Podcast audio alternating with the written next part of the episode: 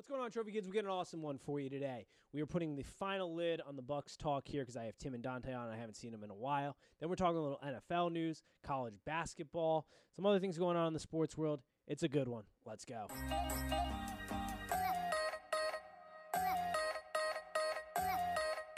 It's malicious at I that feel- point. You know, you feel bad for Watson, right? Oh, Oh, I do. 100%. dude. I was I made the argument two podcasts ago, not to take away anything. This is all going to be very good content for the pod that we're currently not having in it. So you know what? I'm going to just shut up and we're gonna. And welcome to Trophy Right, Kid, welcome presented to- by Bad News Media. that cold opening. Just keep it in. Ugh. Just leave all that stuff in. Good luck trying to uh, go back and start it. Yeah, all right, everybody. So welcome to Trophy Kids, presented by Bad News Media. It is February 11th. That's our cold open today. As always, I'm your host Nate. We got Dante and Tim on the line today. It's been a while since I've spoken to you. My uh, Buccaneers are now Super Bowl champions, so I'm in a much happier mood. And we were, as you could tell in the cold opening, talking NFL shop. How are we doing today, gentlemen? Doing well. We're doing fantastic. At the same time, though, it's still a sad day up here in Detroit. My quarterback, the only person who has given me hope for the Lions over the past 12 years, is officially leaving. Yeah, he dropped a cool mill though to start some student center or something I saw today, which isn't Yep, too big too time. bad. Yes, definitely. That was big time. I mean, I, I'm happy that the Lions are actually officially moving on from him. Um, but still, it's been the only quarterback that I really, really knew because before that, it was Joey Harrington, Jon Kitna, Jeff Garcia, Daunte Culpepper. I mean, we, Dan Orlovsky. If I really need to go on and on, I could, but uh, I'd rather not. Man, I forgot about Daunte Culpepper being the quarterback. Oh, yeah, he was one of the Kitna, 10 quarterbacks in the 0 16 season. did you uh, list Yeah. Kitna in there? Mhm. I may have. I got his autograph at a Red Robin in Livonia.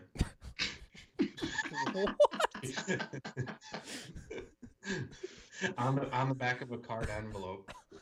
He was sitting right next to me on the exact same uh you know you know how they have the benches set up where you're sitting in a bench with all the tables he was sitting on the bench right next to me That's like the- Was he like eating bottomless fi- fries? oh yeah oh yeah it's like the dudes who are like, I got John Daly's autograph at a Hooters. right, right. My, my dad has Drake's autograph on a napkin. Hmm. The only That's time I have a, a close, even a relatively close story to that is at the Texas Roadhouse the summer between my freshman and sophomore year of college. The one day I took off, Wale came in and ate dinner at, at the Roadhouse. I would have had Wale's autograph. That's about it. He was on his way to Dulles Airport, but that's the only story I got cl- even cl- remotely close to Oh. that. Yeah, I won't tell you then all the artists I have met because of what I did in college. Just start name dropping. That's what this ah, podcast can just become about. Just let's just start name dropping everything, Just left and right. well, well Yeah. since we're on the topic of name dropping do you guys know who Nastia Liukin is. Sounds familiar. a gymnast from Oh, one yeah, of the yeah, yeah. Olympics. Yeah, yeah, Like she won the women's all around or something along those lines. Teresa saw her downtown, and uh, she texted all of our friends, and none of the girls knew who the, who she was. That's such a- and so I was wondering if anybody else really knew who she was, because I knew who she was because I'm a big Olympics nerd. I'll say once you named Um, Olympics gymnastic, stuff. I was like, yeah, actually, I do. I know who you're referring to now. It was Okay. it not. That's- It's not initial command recognition, like Shawn Johnson initially recognized. Oh yeah, Shawn Johnson. she Johnson. was like- on that same team. Yeah, I know. That's why I'm dropping. She was the one who won the women's all around that year. That's why I'm saying like Shawn Johnson gives me name recognition. With her, it's like, oh yeah, I remember she was also part of the team. Such a Teresa story. Yeah, for those of you who do not know, guys, you know, our many listeners who are not intertwined in our interpersonal lives here, trophy kids. But we were talking as you got a little bit into the intro, the situation. At some point, I'm going to mention my Bucks because I haven't seen you all, and I'd like to just rub it right in your all's faces that my Bucks are I Super mean, Bowl you champs. called it from the beginning. I I, I, I can't deny that. Called it. My quarterback's out there getting absolutely murked in the riverways of Tampa yesterday, throwing the trophy around. Because hey, when you have seven, who cares if you dent one of them? Um, yeah, I mean it was It was spectacular. Uh, it was an ass kicking, as we all, as I said on the last pod, and uh, hopefully we get lucky from the injury standpoint next year and are able to do it again and run it back. Yeah, and Don't if you notice me avocado. sounding any better, um, it's because Nate talked me into Bucks money line, and I got myself a microphone. the benefits of this show. I show also keep won money off the. Bucks. Look at that. of Nate, This is this is what we do. We win money here at Trophy Kids. hmm Um, Spread the wealth. what was I just gonna say? Oh, my big revelation, as the two of you know me very well, and my hatred for Jameis. Less hatred of him now, because without Jameis, we wouldn't have dra- been able to draft some of the excellent players we drafted over the last couple of years, and then been in the position to land Tom Brady. So honestly, Jameis played a very big part in winning this Super Bowl by being so terrible and now not being on the team. So little less hatred for the man. man. I Okay. heard you say that on the last pod, and I just kind of. It's one of those things that I hear and I just kind of ignore because I know where you're going with that. Tim was How there. That stealing snow crab legs lead to a Super Bowl for Tampa Bay. It's a book I could write almost. it's brought me some inner chi. I mean, Tim was there the night we drafted him. I damn well lost my mind. So, um, yeah, no, it's it. There's there's been a, a lot of anger in my life around that area, and it's it's been released now. I, I thank him for his 30 picks last season, and uh, wish him all the best elsewhere. Yeah. It you're- is you're funny how much for- you hated him because it was from day one. Like it wasn't like it wasn't like half-assed. Like he was the number one clear-cut number one overall pick that year, and you still hated the fact that the Bucks drafted him. Hated it. Thought it was going to be a disaster. Turned out to be a disaster. I was right. It was the moment that name was called, I lost my mind in that college apartment. Yeah. And And I was just like, so, how are you so upset, Nate? Like you, you knew this was happening. Yeah, I knew his the, the career Just he was going to just have. so I we're- knew. Just so we're clear, Nate, you're from Tampa, right? No, no, no, no. No, absolutely not. I guess that's the other thing I should say.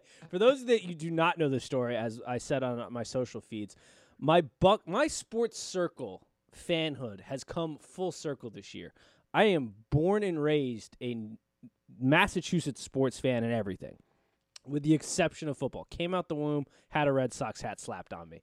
Uh, was big into basketball, Celtics basketball, Bruins hockey. But f- my parents aren't big football fans, so I wasn't really a big football fan.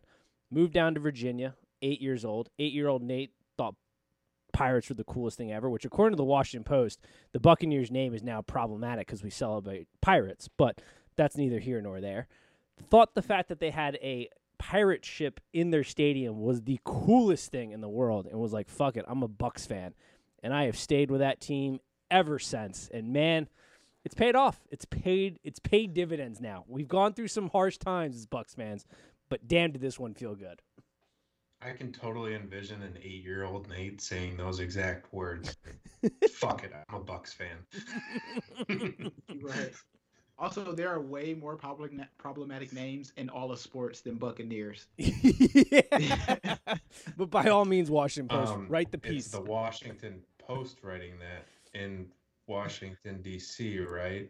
Or are they in in the state of Washington? Yeah, Uh, I don't know Washington, if you guys saw DC. that, that tweet, the stop racism tweet with the Chiefs logo underneath oh man, it. Did not. Yeah. Yeah. they put that in the back of the end zone. End racism. That did it, guys. That that solved the problems. Yep. With this big ass Chief, like you're still calling your team the Chiefs. Yeah, yeah. Not only that, but during your like racial uh, justice campaign, Colin Kaepernick has yet to get an invite or mention his name or anything around that issue. By all means, though, continue to tell us how how you're doing the right thing and putting the right foot forward. Yeah. Also, the first time your fans were in the stadium since COVID, they booed you during your.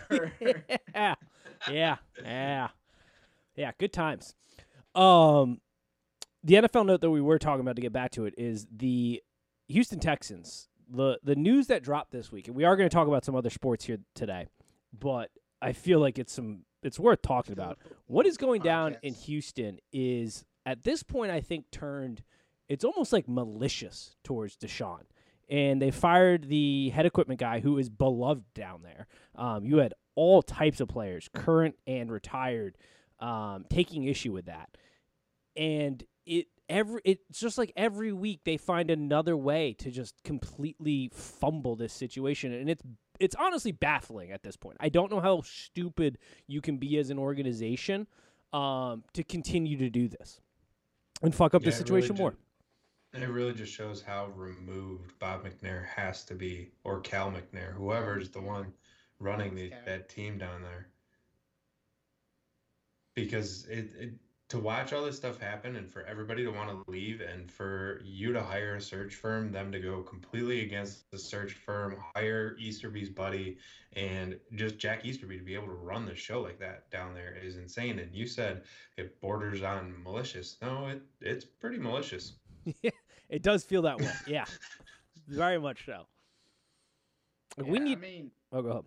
this is a lesson in, like you said, Nate, shooting yourself in the foot. Like Houston has seen every bad decision and thought it was a good one. They have taken every wrong decision that they could, and it was like, yeah, we're gonna double down on it. Um, and also, when you have a, a, I don't know if Deshaun Watson is necessarily a generational player, but he's definitely a talent that you're wasting in Houston. And if he's going to be unhappy, and you're going to do this, there, this needs a split has to happen like yesterday. Yeah, Deshaun is phenomenal in my opinion. I agree. First of all, we need to start like there needs to be a free Deshaun campaign going on or something Right. because this is it is ridiculous. But uh, a couple weeks ago, I made the argument, and it's nothing to take away from Patrick Mahomes. We all know he's great and insanely skilled for quarterback. But I made the argument on this show with a different co-host in Ryan that if you put Deshaun Watson on that Chiefs football team, I think there is literally no drop off in production or value or talent in that offense. And Pro Football Focus tweeted out something this week that actually sort of backs up that claim. In career games, career games with a plus 80% Pro Football Focus grade, Patrick Mahomes has 22 in his career. Deshaun Watson has 21. Last time I checked, Patrick Mahomes is operating in a way more talented, way more efficient, and way more organized organization than the Houston Texans. And Deshaun Watson is still able to produce at an elite level. Now, I don't, generational talent, I, I don't know. We'll see over the longevity of it. But right now, We'll see. with what he's had to deal with, with zero offensive line. Yes, he had DeAndre Hopkins, who is insane, but he ain't there, and he played fantastic this year. He had his best year this past year without arguably the best wide receiver in the league. This guy is a phenomenal talent. And to fuck up that relationship so bad in his young prime, at what, 25 years old Deshaun is, is insane. And they're doing, ev- it's even worse than that because not only are they messing up him, but they are literally in. Who wants to go down there and play for them?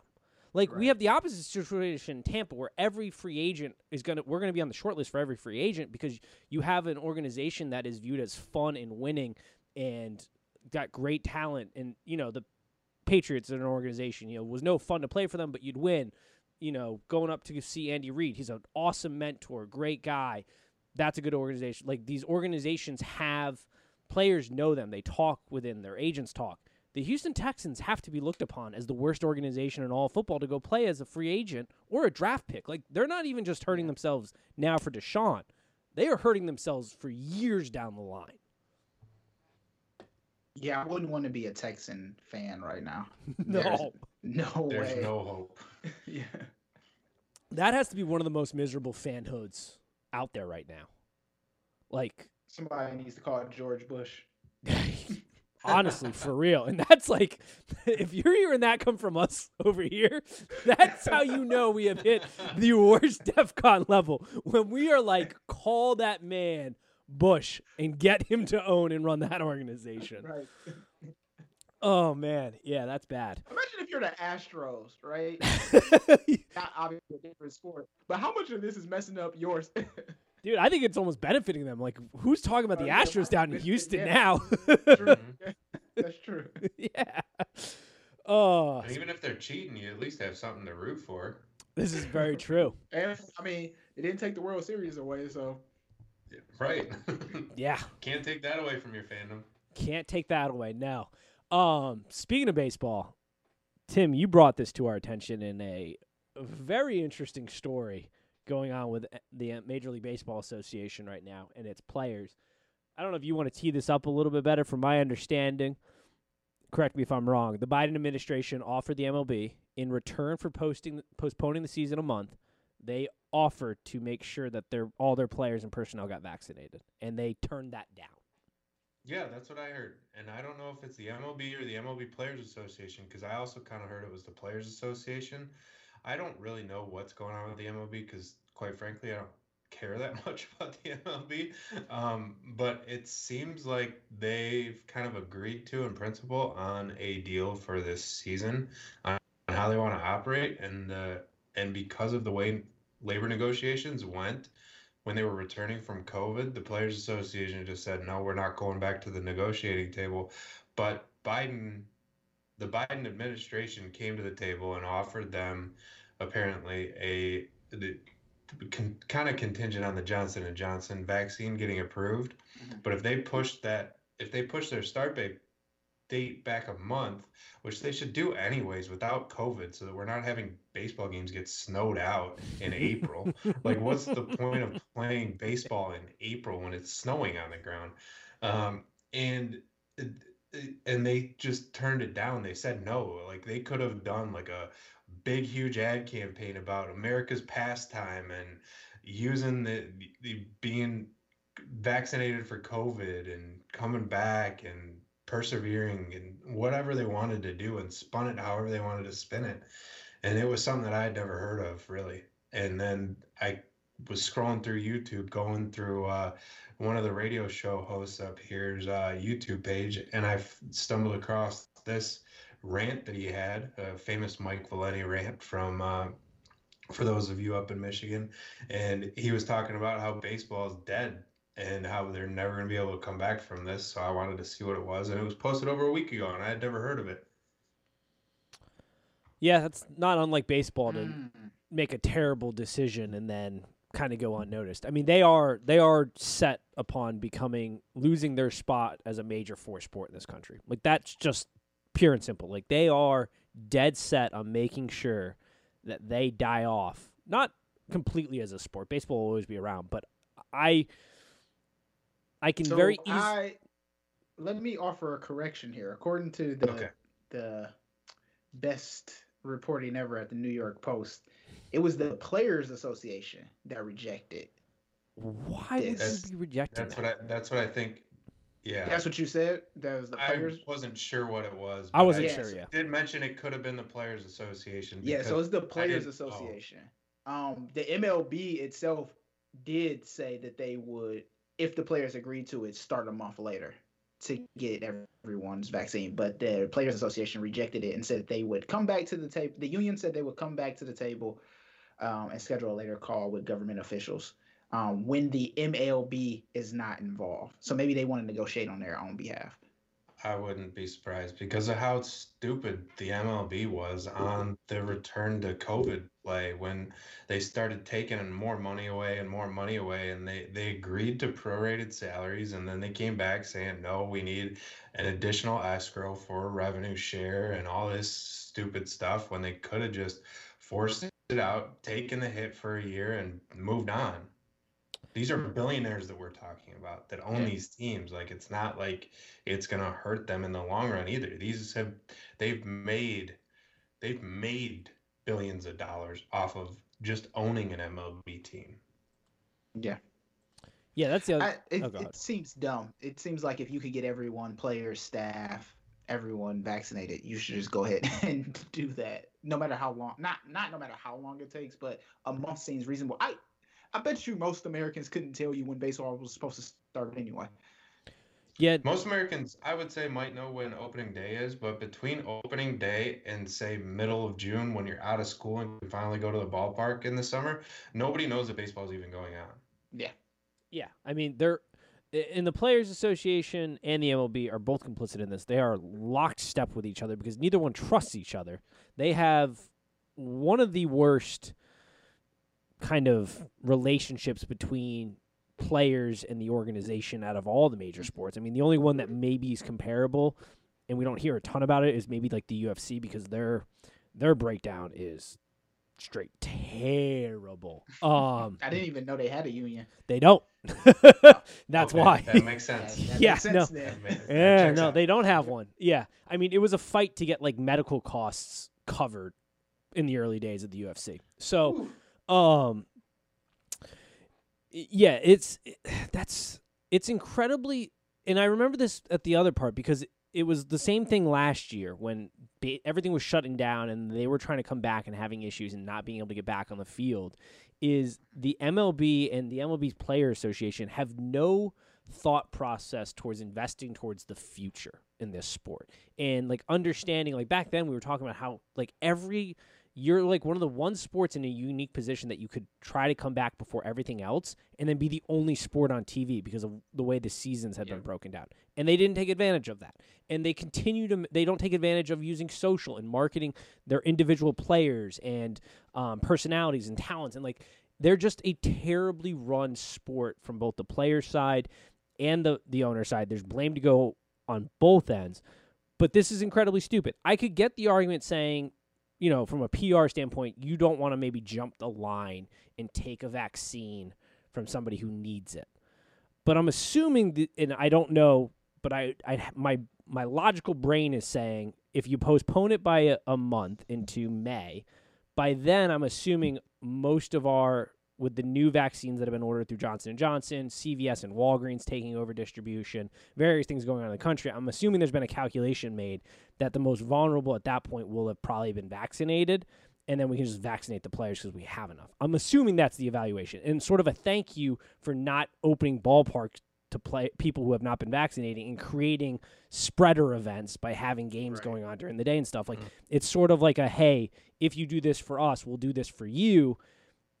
But that would be the only rationale for potential. I know that's why the NBA isn't doing it, um, and I don't. I think hockey denied that they had reached out to privately try to buy some vaccines um, because they don't want to be viewed as skipping the line. Because we saw what happened with that soul cyclist who did it, um, and the firestorm that happened there. That's maybe the only rationale I could see, but that isn't. Once again, there's there's a counter argument that's valid for baseball to get those vaccines in May. so Yeah. I don't know. It just seems Mhm. dumb. Um, moving on. Let's move to the college ranks. We're going to talk some college basketball here in for a second, but as always, Tim's got his eyes on the social media world, and he saw a story that most likely probably would have gone under the radar had a certain Urban Meyers not spoken out. Tim, you want to you want to tee this one up here for us? I know you had some notes on this, and I know we all have some thoughts on this.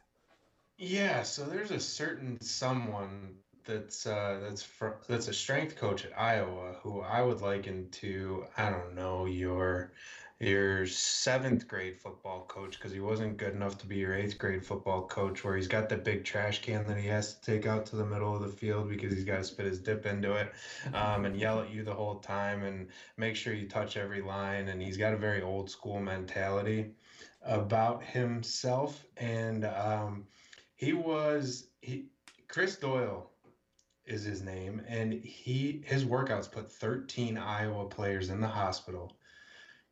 He wasn't fired. He got an award and became college football's highest paid strength coach. And all the while he was accused of racial bias by multiple black black players. He got a 1.1 million dollar separation and only took 8 months to find a new job. This this was a tweet by Roger Sherman. I don't understand how he is able to get a job. And this moment in my mind is kind of like that first preseason game for the Detroit Lions when they all trotted out there and looked like they didn't want to play um, for Matt Patricia. And at that moment, I kind of knew we were screwed for the next three to five years, depending on how long Bob Quinn was employed. Turns out I was right on that one. Um, I thought the Urban Meyer hire could go one of two ways. It, it's going to either crash and burn or it's going to be great. And this is one of those signs where it's going to crash and burn because you can't pull the same shit you do in college with NFL players. Mhm. I mean, Tim, Urban said he's known the guy for 20 years. Yeah, that's great. Yeah. Um, you might want to take a look inward then, um, because then you as a head coach might lose a little bit of credibility when you say something like that with your entire team. Wait, you're telling me Urban Meyer is the guy who's had a history of hiring questionable players and personnels throughout his career? Murderers. yeah, might not be the best, the best at vetting people. Is that is that what you're telling me? Colored me shocked. Uh, yeah. yeah, yeah. Um, not great. Uh, and to be clear, Chris Doyle has not been hired as the strength coach. He's been hired as director of uh, sports performance. So he's going to oversee, I guess, the whole thing, which is even more terrifying. Um, yeah, top down leadership from a guy like that is not something that you're looking for. Yeah. And look, I am all for second chances when they're earned. Um, there is nothing here that suggests this guy has earned a promotion at that too. After eight months of having some serious allegations launched against him, um, against racial bias against black athletes at the uh, University of Iowa, and some questionable practice practices involving uh, his strength and conditioning program. You said it right. There's there's two angles to this. There's the first angle um, that the NFL is not like college, and your strength and conditioning coach, that department generally spends between that and the film is where athletes spend most of their time. Um, and these are their jobs, and it's it's a much different atmosphere. It does not work. We saw it with Greg Schiano. This kind of the same type of mentality for college does not work in the NFL. The second aspect to this is those accusations of racial bias. I don't know if anybody has noticed this, but there is a certain awakening going on in this country, and rightfully so. And the NFL and its players are working, trying to move the ball forward on these issues. And hiring a guy who, and I don't know too much about his story or what he's been doing the last eight months, but I have a sneaking suspicion that he hasn't done a whole lot to ease the concerns around his rate, the accusations of race issues there, and position himself as an ally in these fights. So there's two very concerning angles on this hire um, and not a great first step for the Urban Meyer experiment down in, in Jacksonville. At least those are my initial thoughts. This is almost a move where if I'm above Urban Meyer in Jacksonville, I almost kind of just like, all right, moving on, didn't work. Um, we're we're, we're gonna go we're gonna go another way. I mean, he already got a severance. I'm with you, Nate. Like we we do operate in this culture right now where we're trying to figure out how to give people second chances but it seems like the people who should get second chances we like run them out of society and the people who are the worst of the worst we give them all the chances in the world. And we've paid this not we the university has paid this man and now like tim pointed out he's awarded with another job. I do find it interesting that uh, they also hired charlie strong as well. Yes. Yeah, I saw that. So, Assistant coach, and I think inside linebackers is what he's coaching. Yeah, yeah, linebacker. Yeah, inside linebacker. So, um, there's a lot. It, it, it'll be interesting. He may get to the league and like maybe he just focuses on strength and he doesn't talk anything else and like and and he's the he's the, he's not the strength coach, right? He's right. the so he's overseeing that department essentially. Right. And so maybe his interactions with the players won't be as much, but still, I, he shouldn't get paid that much money. this, no. this, was less than a year ago. yeah, and there is. I got to and, imagine, and it was COVID going on, so like, like it wasn't just like less than a year, and we had a normal season go on, and then, and then he finally was able to work his way back into a job. Like, no, he he sat, as far as I'm concerned, he sat like behind closed doors, tried to lay low for eight months, and then his buddy Urban comes out and swoops him out just like some of the football coaching circles happen. I mean, it's a wild thing to me. Exactly. Yeah, and I, I think you know, and, and maybe he has. I, I I can't imagine in the eight months he's done a lot of this, but it does seem like probably laid low and then got hired is is the circumstance. But in especially nowadays, it's never been okay. But especially in today's climate and, and where we're moving for the betterment, um, as Dante said, and as we've kind of hit on, you know, there there should be opportunities for second chances, but they have to be earned. There has to be a recognition of what I did was wrong, and here's how I'm going to be better, and here's how I'm going to be an advocate and an ally, and um, how I've learned from that. And it just doesn't feel like that's probably happened in eight months. And now he's overseeing, which is a very the director of sports performance to be the director of sports performance in the NFL when there's only 32 of those jobs is a very coveted job. Um, and it just doesn't it doesn't sit well. Now maybe it like we said, maybe he's not going to be involved with player personnel. Maybe he's done some things behind the scenes and you know is going to have some conversations with players to show that there is a, a there's been a learning process around this, a maturity process around this. He's also not a young guy, so it's like if you didn't learn it in your early days, what are you going to learn now? But once again, keep an open mind. But it does. It seems like this this job opportunity could have gone to somebody different. Um, mm, yeah, that's kind of what I'm. Yeah, and I would have to imagine too, going into that locker room, there's going to be a lot of a lot of distrust when you're working out with your teammates on team schedules. Like, uh, pretty much every guy has their own workout programs and their own strength teachers or their own strength. Uh, their strength and conditioning coaches back at home that they're working with independently, and then they come into Jacksonville, and I, it, it's going to be interesting to see how that all goes. Yeah. Any other thoughts on this before we uh, hit the college basketball scene? Nah, I mean, no. I guess it's a slap in the face to the NFL's uh, in racism campaign. yeah. I mean, I, I think they I think they think they solved it with just putting it at the end of the back of the end zone, though. I mean, that's true. Dante, did that not solve the issue? I mean, there's no that, racism's dead. Yeah. Racist, yes. Thanks to Roger Goodell and yeah. NFL's efforts for putting that in the back of the end zone under the name Chiefs. They've they've ended it. It's over. Ended. Yeah. God. All right. Well, let's talk some college hoops because that is yeah. that's sort of like my new focus now that football season over is moving into it. And there have been some very interesting discoveries this year. I was aware of it but duke basketball is absolute trash. So is unc it there is. are a lot of blue bloods that are probably looking outside in for this upcoming tournament here. Yeah blue blood basketball is trash right now. Shockingly yeah, so too. If you if like the tournament started today people would have no idea who to pick. No. There are going to well, be the, your average fan. Your average fan would have no idea if you're just tuning into basketball right now, as most people do right after the Super Bowl. Yeah.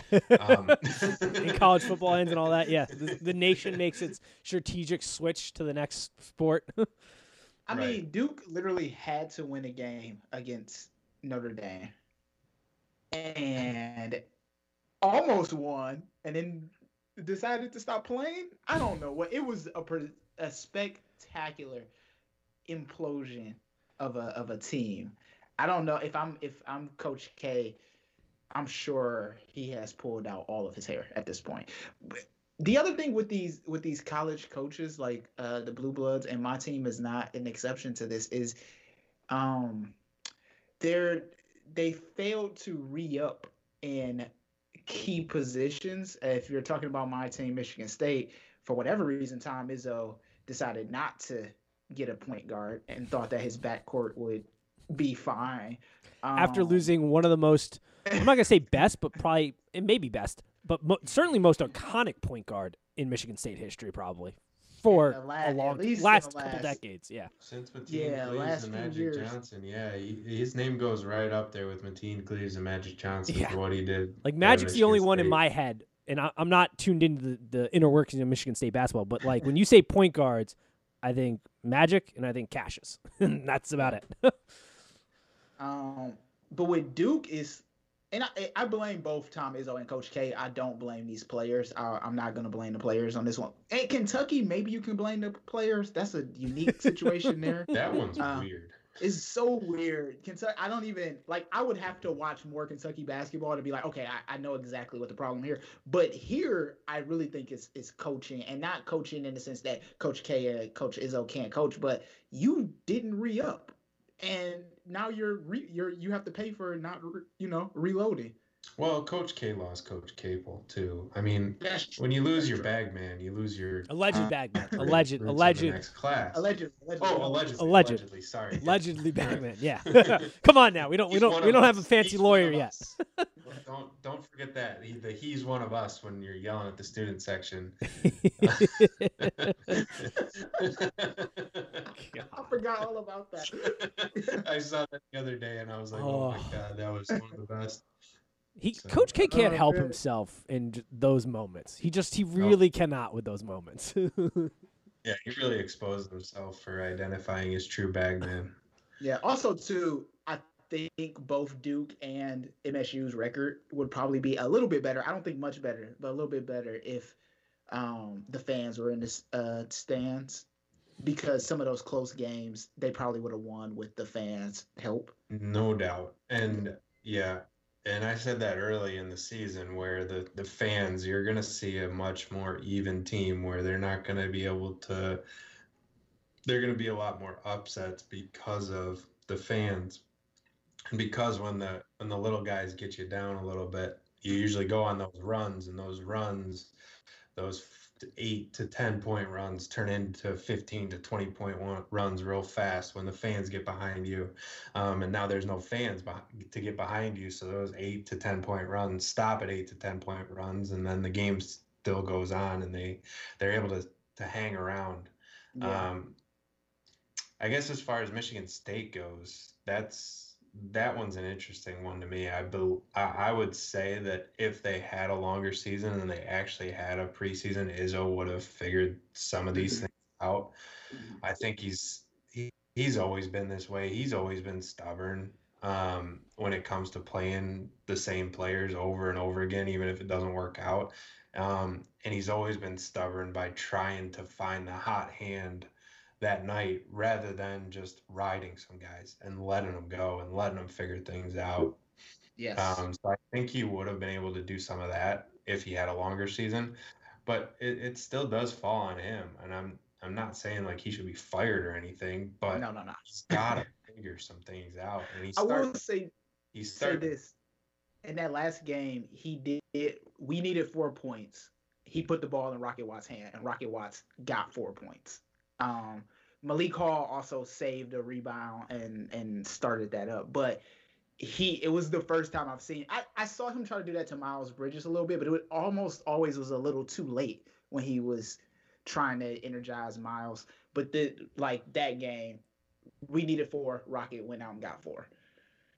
Yep, yeah, and with the point guard issue, I mean, he he's kind of forced Rocket into being a traditional um Izzo point guard, and Rocket was like, no, no, no, I'm good. And he said, I don't want to play point guard anymore. When really he doesn't need to play point guard. They can let Aaron Henry run the offense. They can let hell, they could even let Joey Hauser run the offense. I mean, like anybody can run that Izzo offense. It's just a dribble handoff. Like it's not it's not that crazy. And you gotta let Rocket cook over on the side Um, and just let him be Rocket. Uh, like you need him out on the court right now to bring the ball up the court to break a press, not as a point guard, just to get the ball up across the court, and then let whoever else you want to run the offense run the offense. Yeah. So if we're talking about teams uh,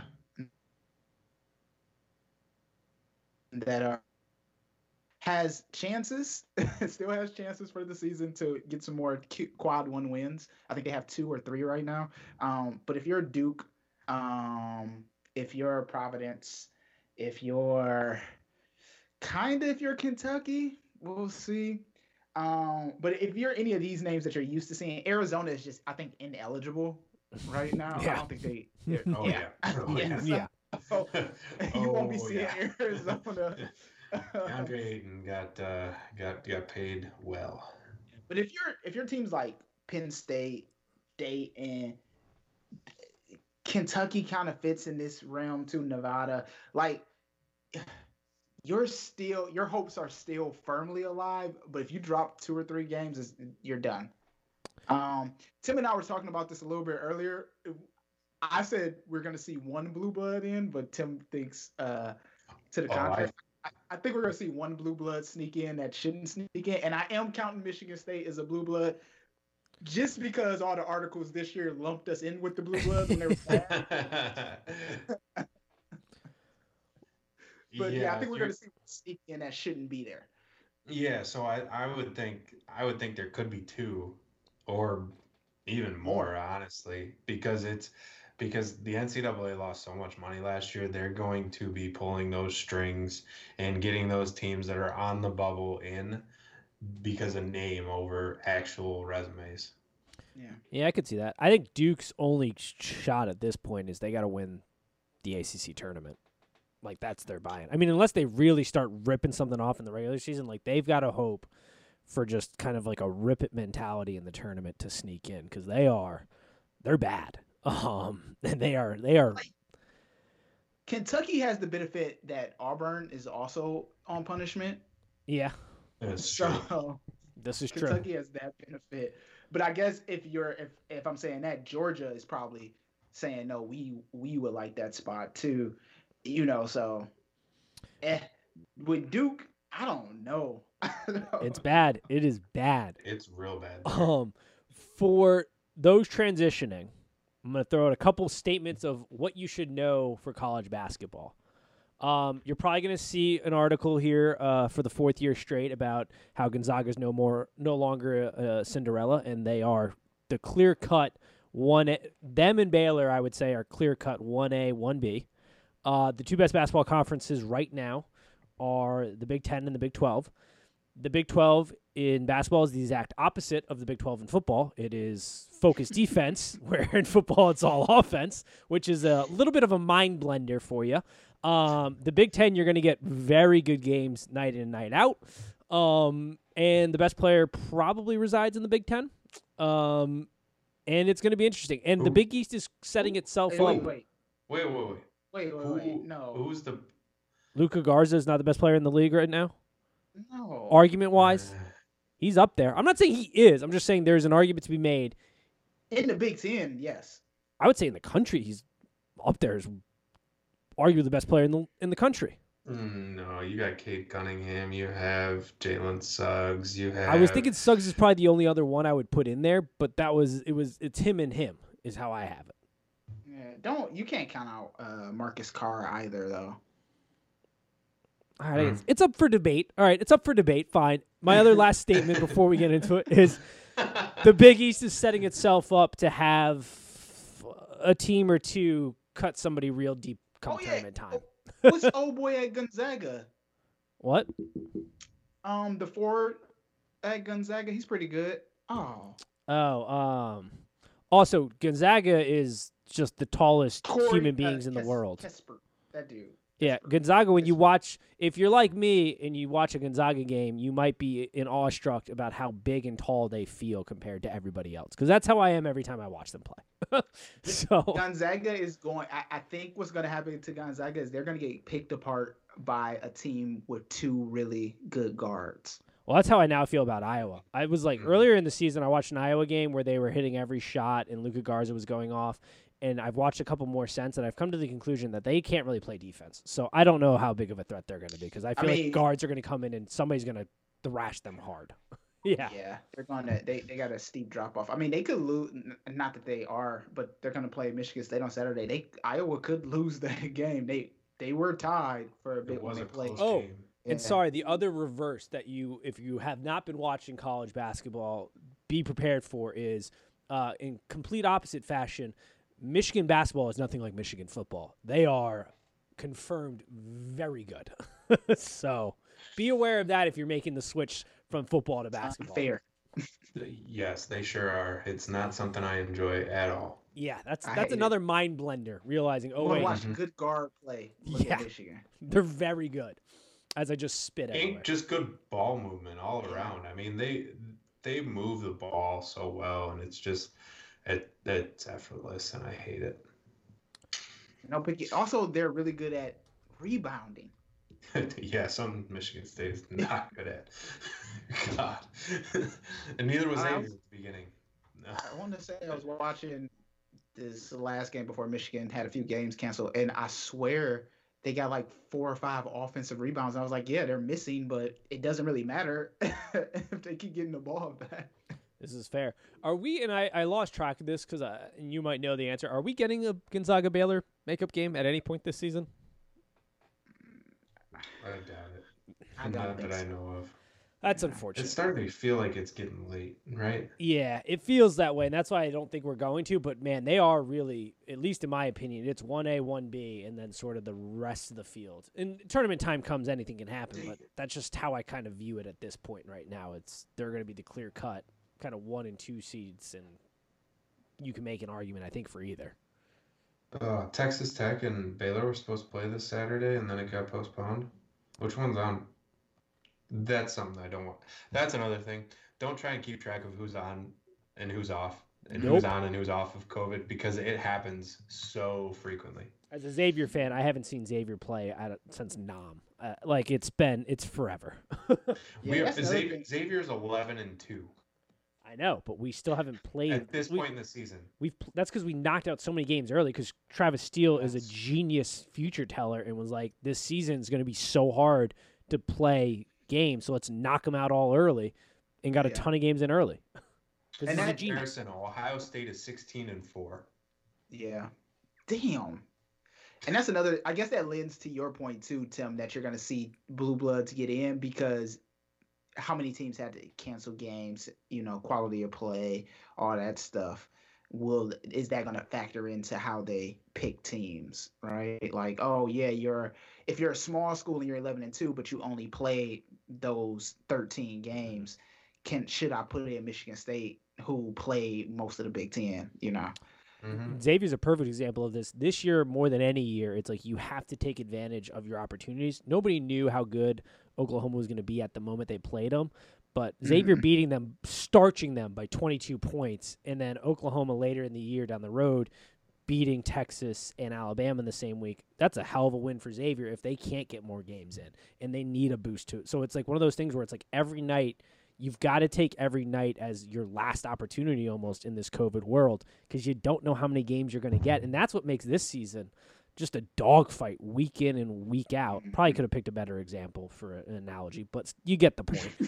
um, just an absolute brutal fight uh, week in Well, and week we out in every see. game. I mean, Xavier is playing, uh, supposed to play this Saturday, right? yeah, Yep. but who knows? We I feel like we have a new COVID issue like almost every other day. It's going to be so interesting to see these conference tournaments. There are definitely going to be teams that are like, we can't play this conference tournament. yeah. Without a doubt, there's going to Yeah. be the, and the weird, the weird travel restrictions that they put on Yeah. these teams to get to Indy. Like they were saying, like you have to sit every other seat on the plane, like of Mhm. every other row. Everybody has to sit up against the window, so you're far apart from each other. Nobody can take their mask off during the entire plane ride. It's like these guys, what kind of charade are we playing too with that stuff? What? Like these guys are practicing against each other every day. What happens if a team gets COVID during the tournament? Do they forfeit? Don't bring that on me. Yeah. I mean, thanks for throwing that into the universe. Really Don't appreciate that. my night, Dante. I don't need to think about that. Ugh. Oh. The tournament was canceled. I on need us I need to year. cut in a We don't you put that evil on think me. About what's gonna happen if a game gets I mean, my team is bad, so like, if the tournament gets canceled, you know. Here's my thing. Conferences, and I'm speaking to the Big East specifically.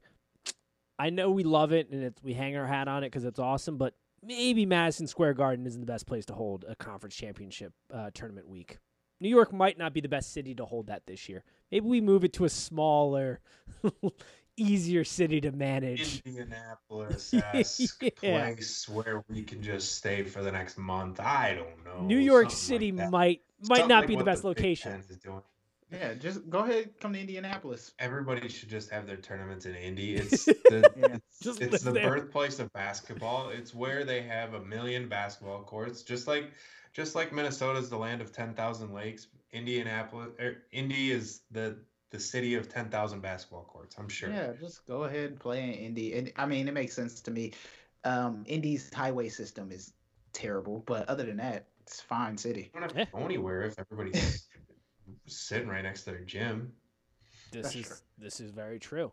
Um, I like Indy. Indy's a great city. Um, That's all I had really there. Do you have any other? Yeah, outside of that, I have one weird game that I'm looking at this weekend that it would be interesting to tune into. Um, if you're not expecting it at all, it's Loyola versus Drake.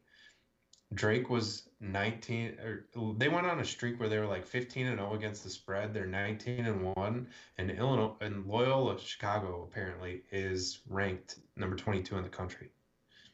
I like that. They're 17 and 3. All right. Something that I would have never thought of. So, All right. I like that. Yeah, the that's first thing that comes up is Loyola looks to ride win streak versus Scrappy Drake. all right. And hand up, I've never watched either of those teams this year. I just thought it was on my radar. Um, looking at their records and a weird um, ranking. And right now, just to kind of give a little, I like that. Just to give a little backup to my Big Ten, Big Twelve are kind of the two best conferences right now. Right now, as it's set, the Big Ten is predicted to have the most teams in with nine. The Big Ten right behind them with seven, or the Big Twelve. Sorry, Big Ten has nine. Big Twelve has a predicted seven teams in the conference or in the playoffs. Acco- Or, God, NCAA tournament. Mixing my words up. According to Joe Lunardi. You think I've been Got to switch sports. yeah, you think I've been get, hitting the Bucks juice a little hard today. Um, And as always, peace. yeah. See ya. any uh, any final notes uh, before we wrap this one up? Do not. I know we we haven't got to our bracket yet. We haven't talked about brackets 'cause it's a little early. But do not put both. This is early bracket uh tips. Do not put both Baylor and Gonzaga in your final four. That is my hot tip for today. Write it When down, making your bracket in in a month or so. Don't don't put both. Don't put both of them there. One of them will lose. I'm running. I'm writing it down. Everybody, take note. It's a Dante guarantee. I also have one. I have one quick PSA for people in Michigan too. Showing your parlay is becoming the new fantasy football lineup. Oh yeah. It is one of the most annoying things I've ever seen in the world. It's like, oh man, I was so close to hitting this parlay when you don't realize that like I was also so close to winning the lottery. like there's a reason the payout is ridiculous on these parlays. It's because they're not gonna happen. you know how many Those are your odds. Like they tell you your odds. almost every week I've got an absurd parlay going and I miss it by a team, two teams. You know what you've never seen come out of the Trophy Kids account? A snapshot of my missed parlay. This is a good PSA, Tim. Quit it. It is annoying as hell. let's let's let's nip this before it gets out of control because it's already out of control. if you hit a giant one, sure, send it. That's cool. I like seeing That's those. Like, different. damn, It's that's much different. That's pretty cool. And by I mean hit a big one, I need it to be more than six teams deep. Six is the bare minimum cutoff for me going, damn, that's cool. You know what my dad has been doing? Speaking of parlays, he has been looking at games and seeing like what teams match up well, and then betting five dollars that they'll tie at half. Oh, just high at half. Yes, and he has Oh been my cleaning up. Goodness. He has been. Clean. That's Huh. I pretty think he said he's he's he's won over like three hundred or four hundred dollars just doing that, Damn. Hmm, cleaning up. This is And why he's you, like some weeks, obviously he misses them all, you're right. Right. but then when he hits them, and they're only five dollar bets, hmm so Mhm. when he hits Alright. them, he hits them. This is why we come to Trophy Kids. You get fun little tips like this. strategy. It's Yeah, fantastic. He's like, I'll look see if the teams match up well. If they do, tie at half. I love. I've never heard that. That is definitely a new strategy introduced here. So I like that. That might make it into the promo cut this week. Um, yeah, I don't really have much else. Um, outside of this social media, I have a feeling fr- come Friday, it's about to be real hot. America's about to learn about the man Fred Hampton this weekend. I think, and his story with. Uh, have you seen the the movie coming out, Judas?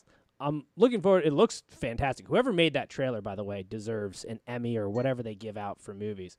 But uh, and rightfully so. The story should be told. It's a, it's one. But Uh, Oscar. Oscar is, is that movies?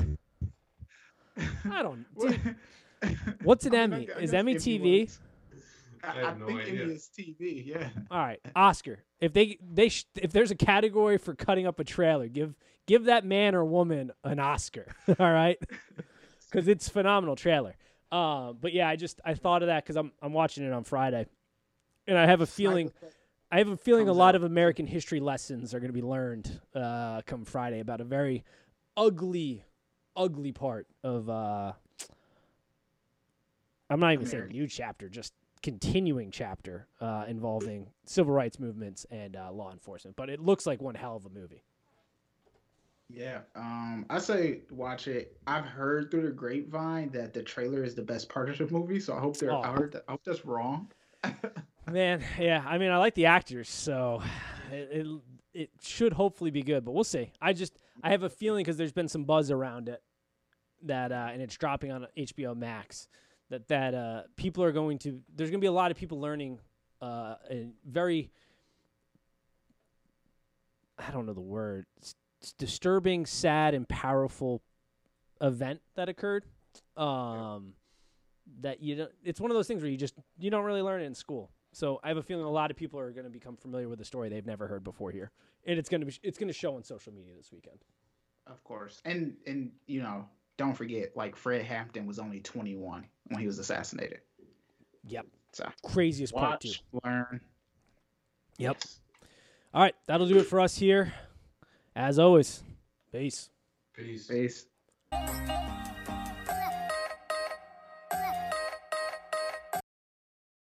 Y'all do anything?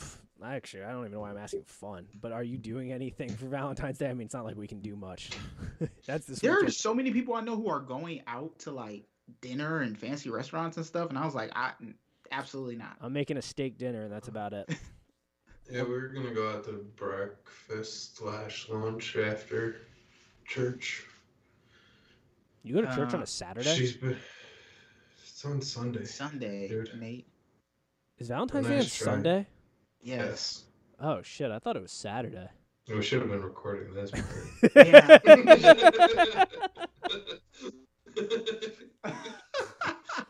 just, just put this right back in. Yeah, make this make this the the the, uh, the video that shows up on Twitter.